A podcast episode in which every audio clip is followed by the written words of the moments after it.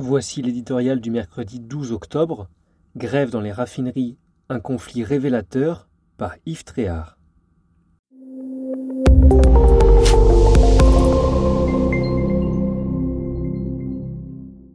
Quand Emmanuel Macron dit que la grève dans les raffineries pourrait nous faire partir cul par-dessus tête, il n'a pas tort.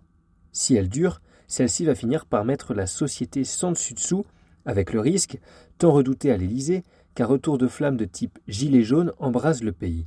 Ce banal bras de fer salarial révèle, en fait, jusqu'à la caricature, l'état de la France et le climat social qui y règne. C'est un conflit gigogne à tiroir. Tout par des opérateurs de raffinerie ou de dépôt, plutôt mieux payés à la base que l'immense majorité des salariés. Ils réclament des augmentations. Total Energy le monstre capitaliste qu'il est de bon ton d'accuser de tous les maux pour s'en mettre plein les poches doit s'exécuter. N'a-t-il pas réalisé de super profits? Une négociation était programmée, mais peu importe. Une grève préventive doit mettre le couteau sous la gorge du groupe. Le procédé est d'autant plus contestable qu'il cache une bataille d'influence au sein même de la CGT.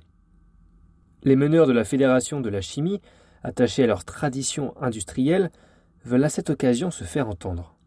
Le prochain congrès du syndicat, en mars, pourrait en effet porter une ardente écologiste à la succession de Philippe Martinez. Cette opposition entre anciens et modernes ne fait que commencer. Qu'en sera-t-il en 2035 lorsque plus aucun véhicule à moteur thermique ne pourra sortir d'usine? Sans parler des habitudes des automobilistes, aujourd'hui privés de leur liberté d'aller et venir. Cette grève démontre combien nous sommes encore esclaves des énergies fossiles. Nombre de particuliers et d'entreprises sont déjà affectés. Trois Français sur quatre sont tributaires de leur voiture pour se rendre à leur travail.